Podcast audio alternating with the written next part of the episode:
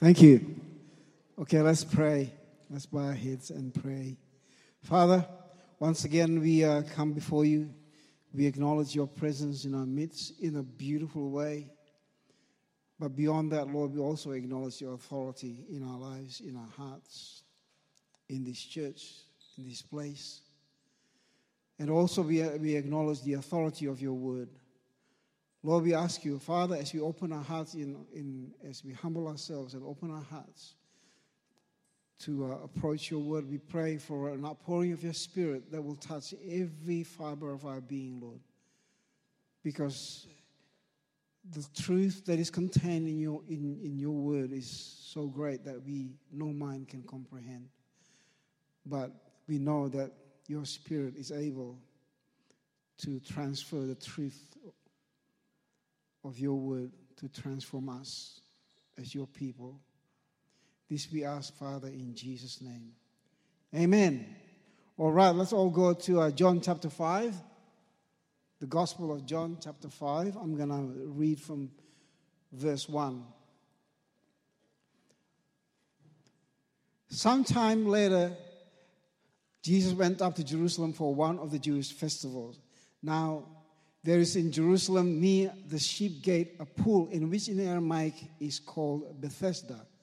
Bethesda means literally a house of mercy. Interesting. And which is surrounded by five covered colonnades. Verse 3 Here a great number of disabled people used to lie. You know, the blind, the lame, the paralyzed. One who was there had been an invalid for 38 years. It's a long time. When Jesus saw him lying there and learned, I'm, I'm sure learned as in you know, Jesus discerned by the Holy Spirit, that he had been there in this condition for a long time. And he asked him, Do you want to get well? It's an interesting question we'll, we'll unpack later because Jesus walked into the pool of Bethesda. Many people are sick. And Jesus saw this man. And uh, it's like he asked the obvious questions, like, you know, do you want to get, get well? So, like, um, so the, the, the guy answered in verse 7, Sir, the invalid, uh, invalid replied, I have no one to help me into the pool when the water, uh, when the water is stirred. While I'm trying to get in, someone else goes down ahead of me. And, uh, and then verse 8, Jesus said to him, Get up, pick up your mat, and walk. At once, the man was cured. He picked up his mat and walked. The day on which this took place was a Sabbath. And so the Jewish leaders said to the man who had been healed, It is the Sabbath and the law forbids you to carry out your mat. But he replied, The man who made, made me well said to me, Pick up your mat and walk. So they asked him, Who is this fellow who had told you to pick, up your, pick, up, pick it up and walk? The man who was healed had no idea who it was, for Jesus had slipped away into the crowd that was there. Later, Jesus found him at the temple and said to him, See, you are well again. Stop sinning, or something worse may happen to you. The man went away and told the Jewish leaders that it was Jesus who made him well. By way of introduction, I would like you to, uh, let's just say after me. All scripture, come on, let's say, all scripture is inspired by God and is profitable for teaching, for rebuking, for correcting, and training in righteousness, so that the servant of God may be thoroughly equipped for every good work. It's a scripture that I think every Christian should memorize. And it says that all scripture is inspired by God. As a matter of fact, that's, that's a statement of Paul in, uh, 2 Timothy chapter uh, 3, verse 16. And Peter actually said that, that no scripture, no prophecy of scripture came about by men's or prophets' own interpretation of things. But prophecy, because prophecy didn't come or, didn't have its origin from men's intention. But prophets, though human, spoke from God as he was carried along by the Holy Spirit. So, in other words, when we read scripture, it's, it's all about something that is inspired by the Holy Spirit. What has that got to do with what we just read? Well, put it this way. You know, in, at the end of uh, the Gospel of John, John wrote that many things that Jesus did, I didn't record. If I record everything that Jesus did, there's no book in, in, on earth will, will be enough to contain everything that Jesus did. In other words, John had to be selected, you know, had to be selective in what he, you know, all the different things that Jesus did. And uh, sometimes, you know, I was, uh, sometimes I would say to people, when you read the Bible, it's not having the answer in front of you, but asking the right question. So my question is, if, in other words, when John, John wrote the Gospels, he had to be very selective in what to put and what to leave out and what, what, what story to put in. And obviously, he was inspired by the Holy Spirit, according to the scripture that we just quoted together. He was inspired by the Holy Spirit to write this thing. And I sometimes ask the question why the Holy Spirit would inspire John, because it's, it is a unique story. This is uh, in the Gospel of John. And uh, the pool and the, the, the, way the, the setting of the story is that it, it is in the pool of Bethesda, very close to the temple. And uh,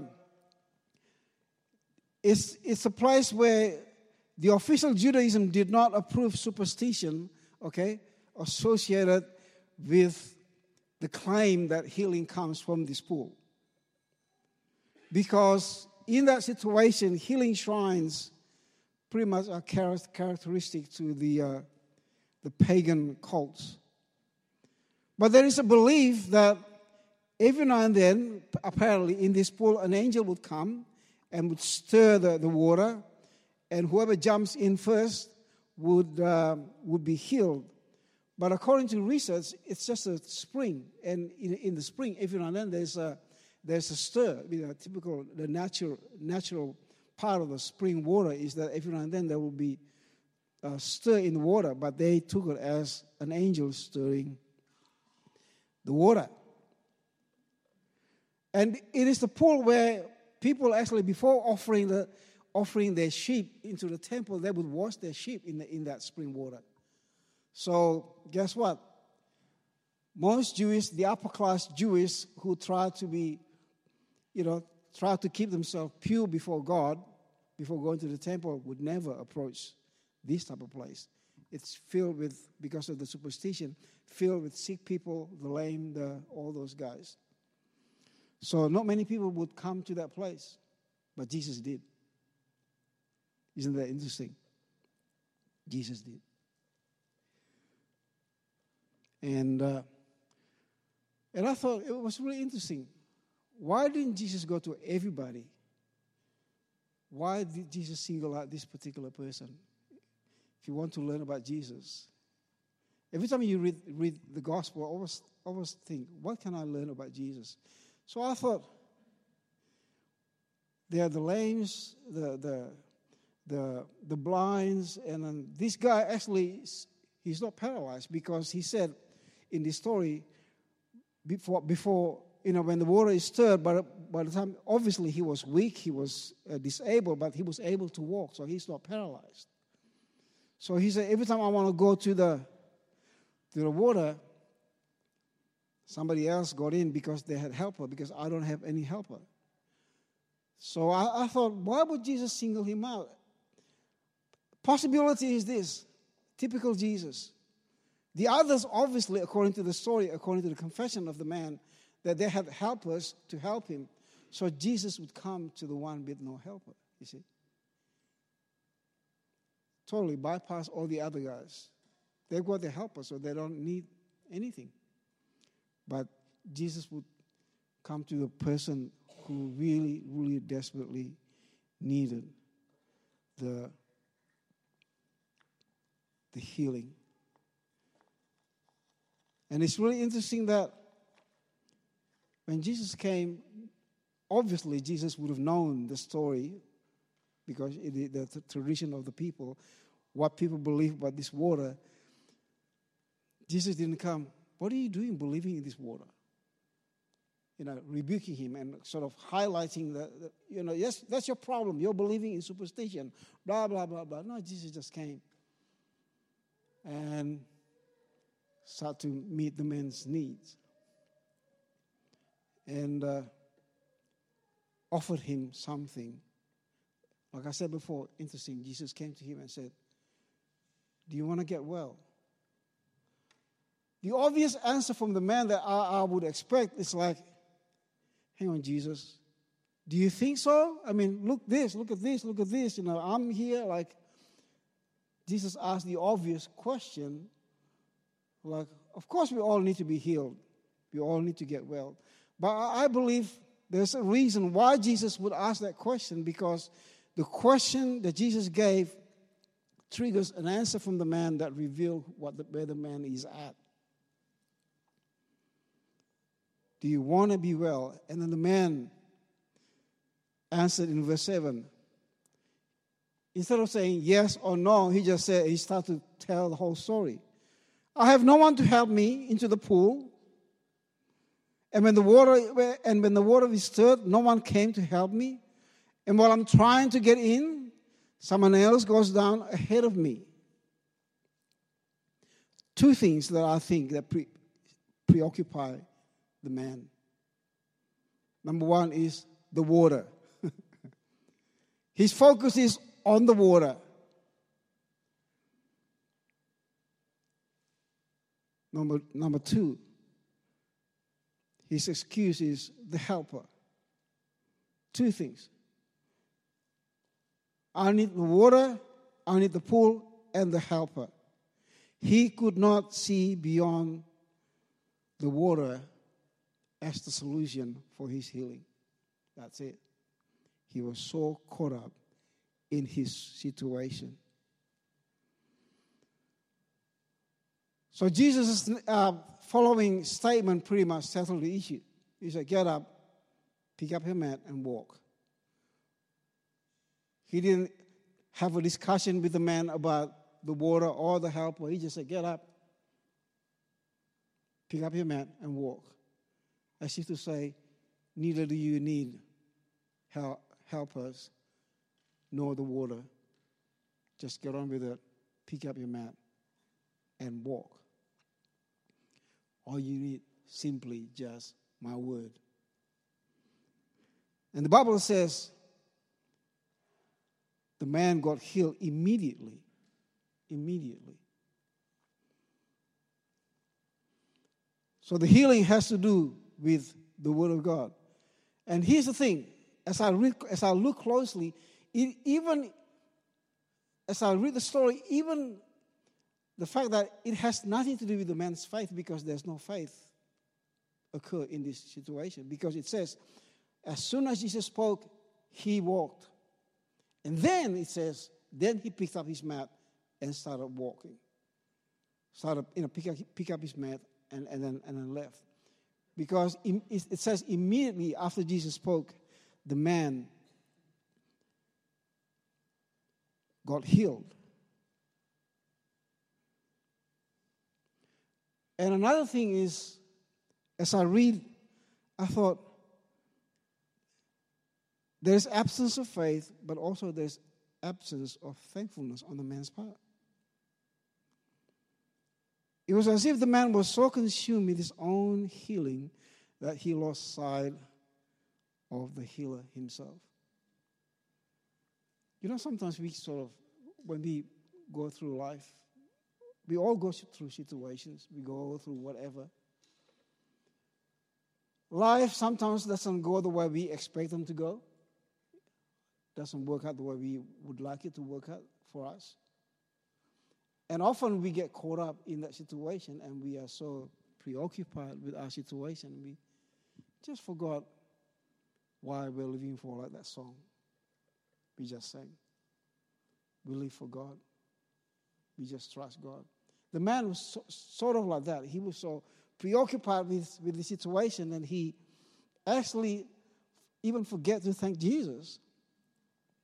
But here's the thing while the, the, the, guy lost sight of the healer, the healer himself lost sight of himself because he disappeared into the crowd, couldn't care less. Like, I've healed you. Man, if that was me, probably I heal this man. Guys, guys, God, move, you know. look, I'm the healer. you know. But Jesus just like heal the man, as a matter of fact, and just disappeared to the crowd. Didn't draw attention to himself.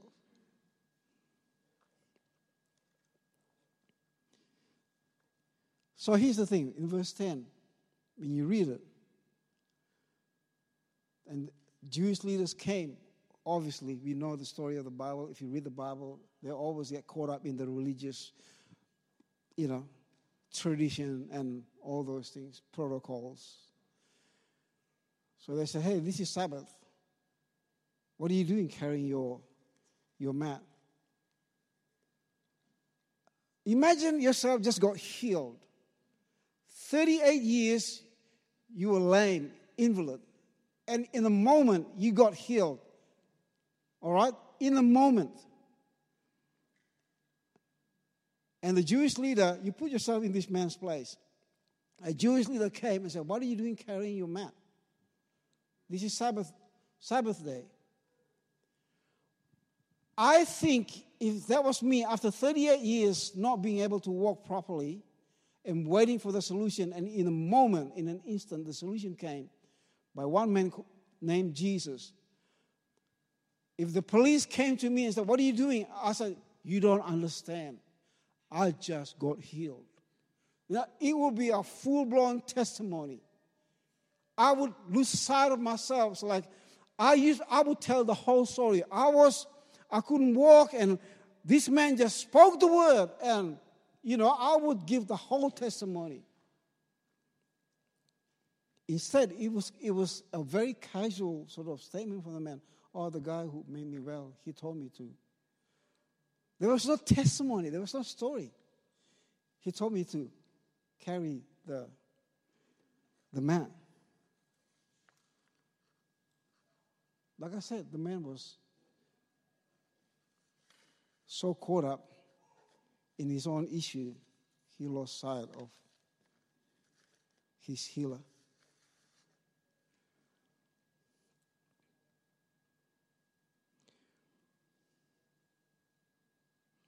Then, a short time later, Jesus saw him in the area. And uh, Jesus said to him in verse 14, Later, Jesus found him at the temple and said to him, See, you are well again. Stop sinning, or something worse may happen to you. I believe Jesus knew what was what's going on in this guy's heart. And uh, so Jesus came back to him just to warn him. He said, So you're well now. Stop sinning, or something worse might happen to you. I want to clarify this. All right. Obviously, in this situation, according to Jesus' statement, because of his sin, he might, somehow he got sickness because of his sin. But not every sickness is because you've committed sin some way. Because if you read, because even Jesus doesn't believe that. If you read in John chapter uh, 9 about a man born blind, the first questions when, G- when the disciples saw this man born blind, the, uh, the disciples asked Jesus, you know, is it his sin or his father's sin? Jesus said, neither. So let me just clarify that. In this situation, it is obvious it was something to do with the man's sin that he got sick. But it's not always the case because even Jesus denied that in chapter 10 concerning a man born blind. As a matter of fact, Jesus said, neither his father sinned, neither his sin, but the glory of God must, must be revealed. Wow. Because the Bible, the Bible shows some people do get sick immediately because of their sin. Like for example, in the Old Testament, the story of Miriam, when, when she challenged the leadership of Moses, immediately she got leprosy. There you go. But in this situation, so Jesus warned this man. He said, unless worse thing might happen to you. Uh, I doubt that Jesus would, would say, maybe worse sickness might happen to you. Because if you read the whole passage, Jesus started talking about eternal life and, and, and eternal condemnation. If you read the whole passage, the whole chapter. So obviously, Jesus was talking if you continue sin, it's not just going to cost you a physical thing, but it's going to cost you eternal life. I believe Jesus was saying that. And my thing is like, it was as if the man, like, as we, as we can see, there's lack of faith, lack of thankfulness.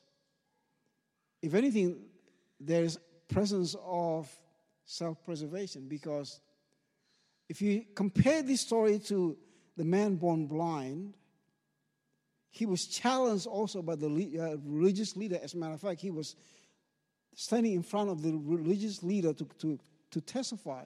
He defended Jesus. And they said, no. And when the religious leaders challenged the validity of Jesus' mission, they said, no, this man can't be used by God. And you know what the, the blind man said? Well, I don't know whether this man is used by God, but all I know is once I was blind, now I can see. What do you care? It's like, you know, I was once blind, now I see. And for all I know, nobody, unless they're used by God, can heal a man born blind. And the guy just started preaching to the leaders of the Pharisees.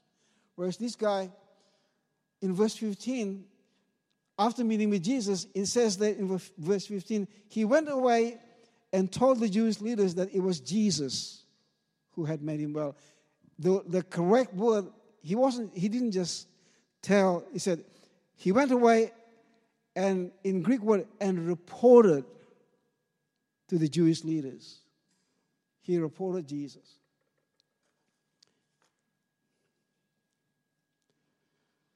Wow. I thought, man, sometimes we are so caught up in our own issue that, like this man, it was like he was preserving himself. He didn't want to be vulnerable when he was challenged by the Jewish leaders. Whereas the blind man in, in chapter 9, he couldn't care less whether the leaders, I'm healed. That settles the issue. The guy healed me. Whereas this guy, it was like he was more about protecting himself than actually just give a testimony. You don't have to, you don't have to defend Jesus. Just tell the story. What's so hard about that? So my question is this, what do we learn about Jesus in this situation? Yeah, the Bible says Jesus knows what's in the heart of man. Obviously, when Jesus approached him, Jesus knew what's going on with this man. What did we learn about Jesus? He healed him anyway. really. Jesus knew the outcome, what, what was going to be. He healed him anyway.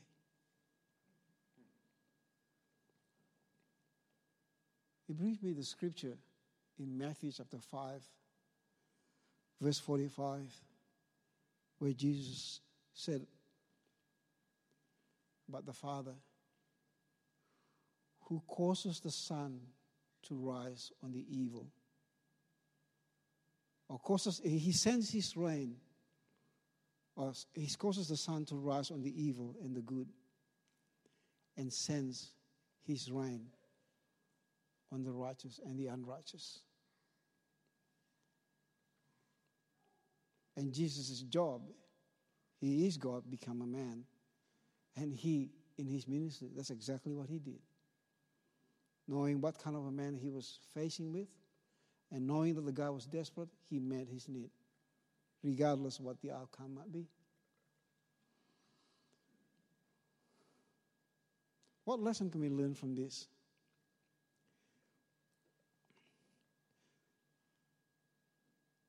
Can I have the band, please? Let's just let's just sing that that song. Um, that last song that you guys did.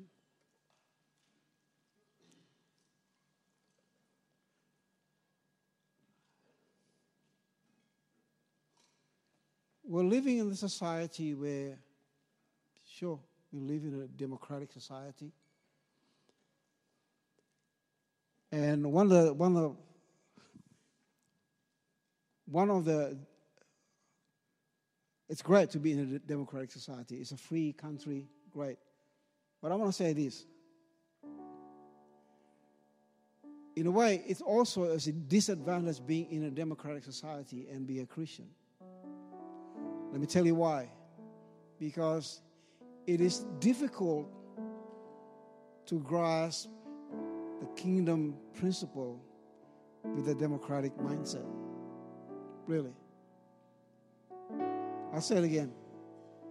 It is difficult to grasp or appreciate kingdom, especially kingdom of God principle with a democratic mindset. Because in a democratic mindset, this is the language of everybody.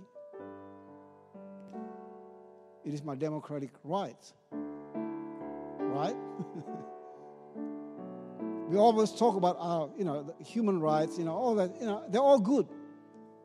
Human rights and uh, you know, equalities and all those things is, and, and everybody is fighting for their rights. But when it comes to the kingdom of God, it's about privileges and responsibilities. We don't have any right. So uh, we are we are highly trained in this way. That somehow, somewhere, you know, one of the things about discipleship, the difficult part of discipling people is that we are trying to train people or trying to undo this thing in the idea that somebody owes me something because it is, it is within my right. Whether it's the government or whether it's my boss or it's my pastor or somebody, my parents, somebody owes me something because they didn't give me what is rightfully mine. And often we, we have to be careful that we, we are so caught up in our needs that we forget to live a thankful life. You know how powerful thankful, thankful life is? Making it, making it a, a lifestyle, just to be thankful for everything.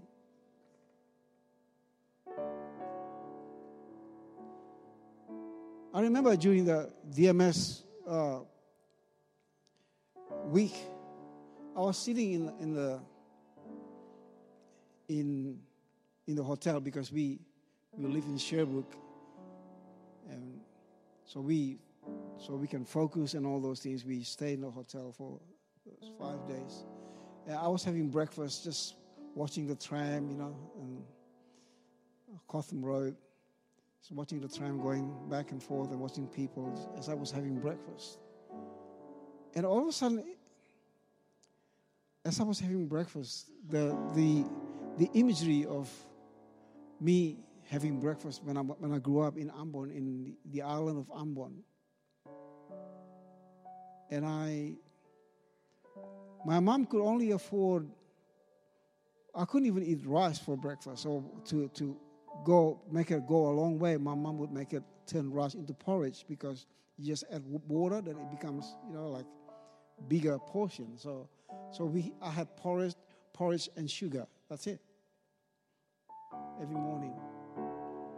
The image came to me as a poor boy, and I, and I, I sat there and I said, Lord Jesus, thank you actually that I even have the privilege to sit here. Here I am, a poor boy from the island of Ambon, and just sit here in the most liberal city in the world having breakfast in a hotel. Really good breakfast. And I just, I was really touched. I thought, God, you've taken me a long way. You know? And you know, it's biblical because God even said that to David when he sinned against uh, Uriah and you know uh, Bathsheba. God said, "You were a shepherd. You were the least of your family, and your family is the least in your clan. But I've taken you to become a king." And God said, "What you've done is evil. Had you asked me for more, I would have given it to you." But like you've lost sight of where you came from. And I, I think as Christians, if you want to become the most attractive people in the world, it's not your gifting, it's not your talent, it's your attitude. You mix with people. Listen, I'm not talking about positive thinking, I'm talking about thankfulness. I need to be positive. No, no, no, listen. It, it goes beyond that. It's about thankfulness. When people see you in, in the midst of situation, a difficult situation, and that there is still gratitude, I, I, I'm thankful that I've got my health. I'm thankful that I've got my life. You know, Jesus doesn't need our thankfulness. He doesn't. It's for our sake. It makes you a better person. Makes you more attractive when you're thankful. Let's all stand up.